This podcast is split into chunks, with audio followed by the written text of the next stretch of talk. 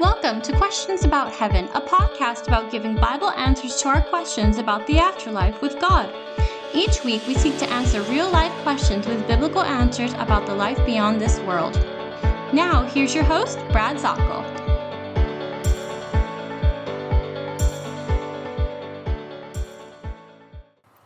And a wonderful morning to you from upcountry South Carolina. This is Brad in the Barn Studio.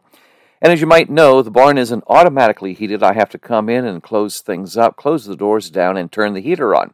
And so right now it's a bit cool in here. I'm wearing a jacket, uh, but the insulation is secure, is snug, and I'm so happy to tell you I thank you for your encouragement and for your giving because the barn studio is now fully insulated and I have the heater on over here next to me and it's slowly warming up.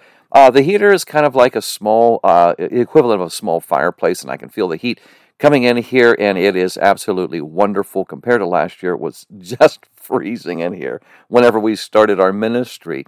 But uh, you have been wonderful in your encouragement, in your prayers, and also in your gift and your giving. The Heaven Tour ministry continues on, and the Lord has blessed through many of my dear friends here. Thank you so very, very much.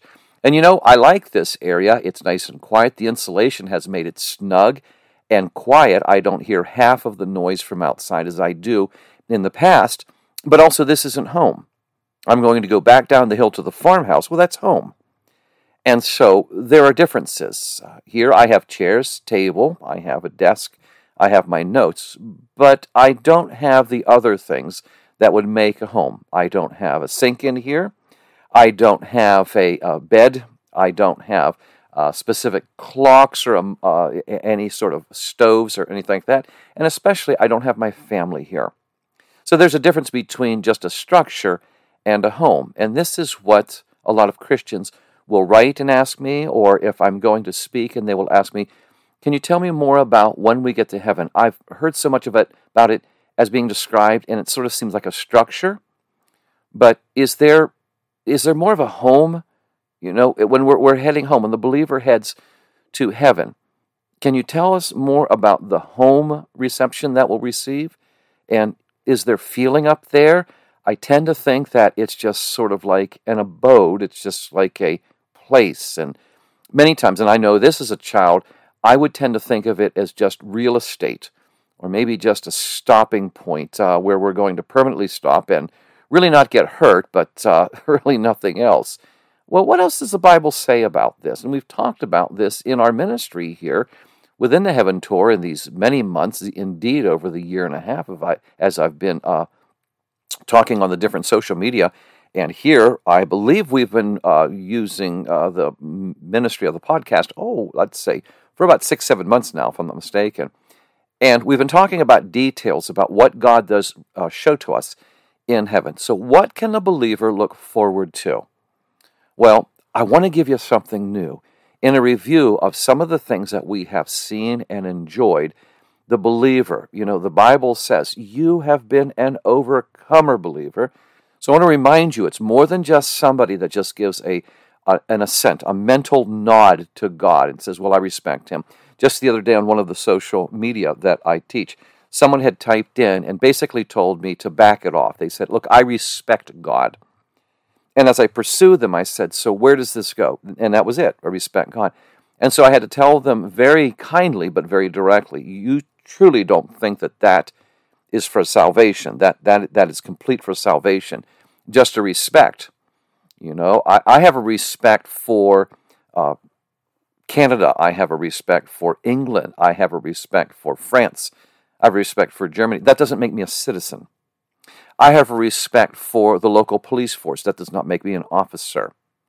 I have a respect for that restaurant down there and this amusement park over here and that church over there in the other state. That does not give me automatic leadership role in there. That doesn't give me access just because I say, well, you know, they're nice people. And we've talked about this, Matthew chapter 7. And so when we see, Lord, Lord, haven't I, I, I, said things, haven't I done churchy things, said wonderful things, spoken well of you in Matthew chapter 7? I never knew you.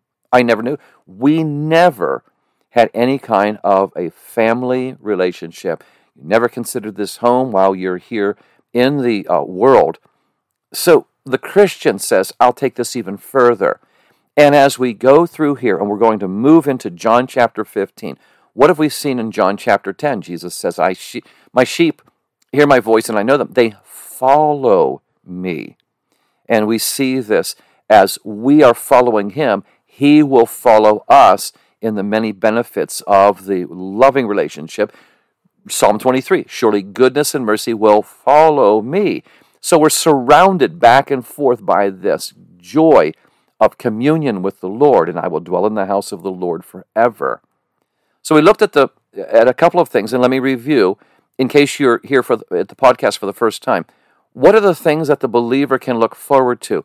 What if I am facing death? And we have uh, those that are listening to this podcast who have severe diseases and know that life is short. We've had those that had fellow believers move on and they grieve and they want to know what are they experiencing right now? What are they enjoying? What is it like?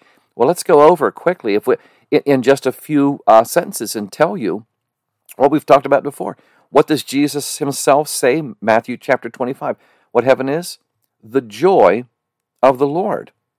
In Luke chapter 16, what does Jesus say is a condition of the believer in the presence of God? He or she is being comforted. So heaven is joy, heaven is comforted, and now we come to very, very special description here. Let me read John 15, just a, just a section of it, and this is a great reading for you uh, later on as we follow the Lord here on earth. But boy, is there something else about the promise that reciprocates that you may have read many times and have not seen it. And it just exploded on me over the weekend in Bible reading. It tells us this in John chapter 15. Many of you know this. This is the one that starts off uh, Jesus saying, I am the true vine and my Father is the gardener. Do you remember that? In one uh, translation, it says, My Father is the husbandman, and that means the gardener. And do you remember this in producing fruit? Now, I want to take you down in here, talking about remaining in me, me and my words, remaining in you, and such. Now, listen to this in verse 8 and follow all the way through because I am answering.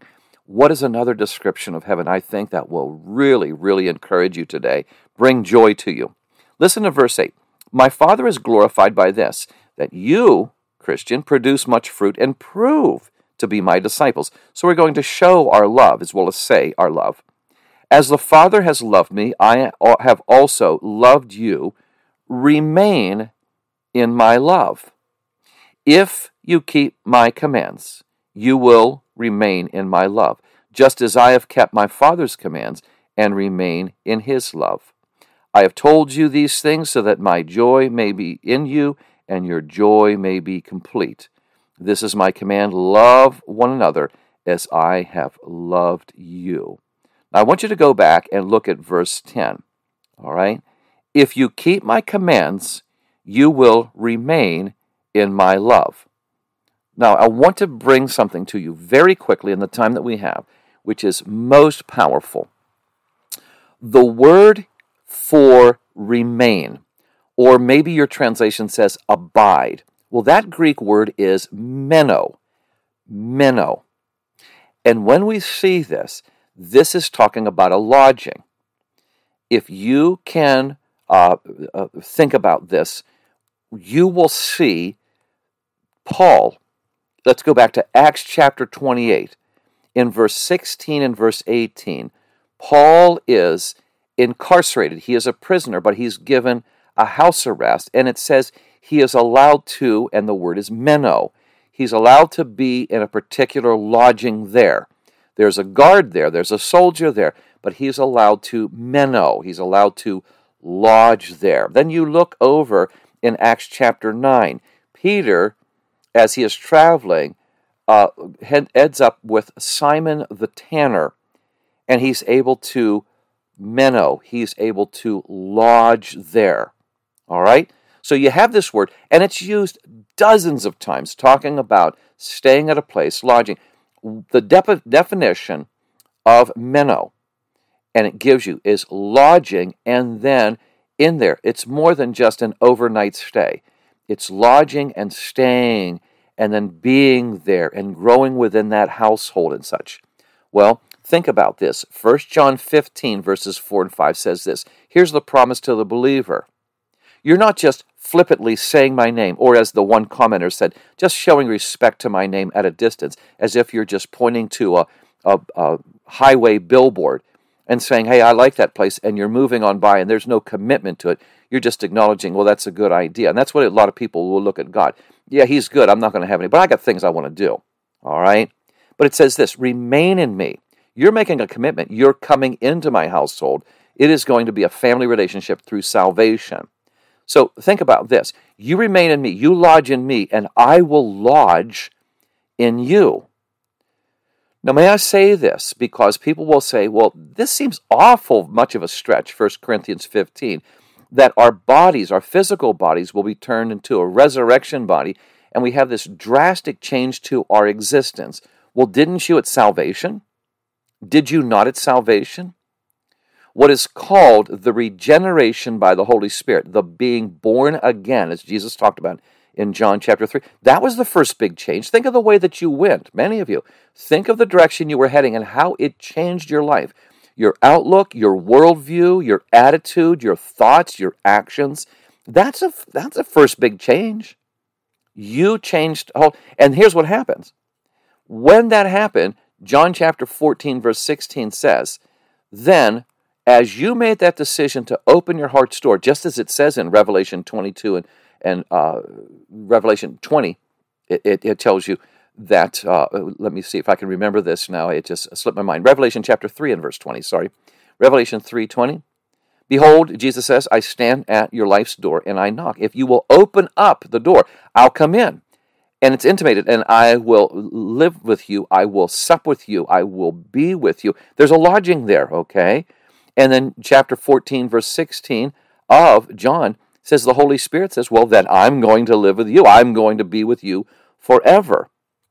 Verse 10 of 15 says, If you keep my commandments, if you are keeping my commandments, you will then, listen very carefully, lodge in my love. You will not only just experience my love, you will live in my love. You will set up home in the land that I call love. Uh, think about when we were talking about Psalm 23. What does it say? Surely goodness and mercy will follow me. I'm just constantly involved with the actions of Jesus, and then I will dwell in the house of the Lord forever. The Hebrew equivalent of meno is yashev, yashev, and that means to have as an abode. That means a home. I will have a home in the house of the Lord forever. Oh, I'm not just a visitor, not a drive through passenger. I'm going to dwell in the house of the Lord forever. I decided I'm going to remain in his love on earth. And God has said in that, the overcomer, which is constantly said in Revelation chapter 2 and verse 3, no matter what happened on earth, you showed your love to me. Well, I'm going to give you the keys here to my home through salvation and you are going to remain in my love forever. So, what am I saying? Just as Jesus said in John 13, it says at the very end, He loved them to perfection. He loved those followers infinitely. Well, that carries on, as 1 Corinthians 13 says love never fails. And here it is. Ready? We said heaven, it has a nickname, it has a slogan, it has a title of Luke 16, comfort. You're now entering into a place of comfort. Matthew 25, it has a name, a slogan, a title. You're going to joy. And now look at this. What does it say here?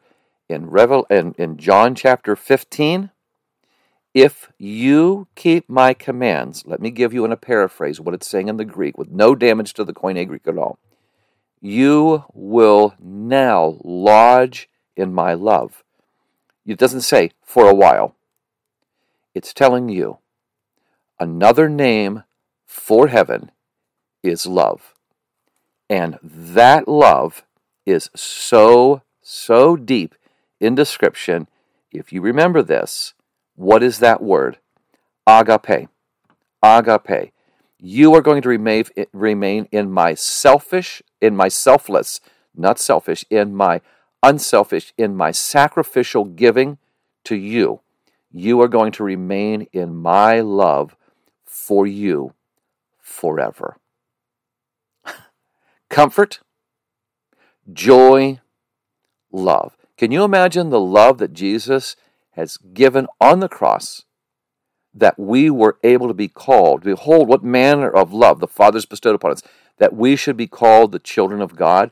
Romans chapter 5 and verse 8, God shows his love for us in that while we were sinners, Christ died for us. Now it's unhindered. The curse is gone, Revelation 22 3. Now he says, just look. See everything here? You are stepping into a whole new life of love.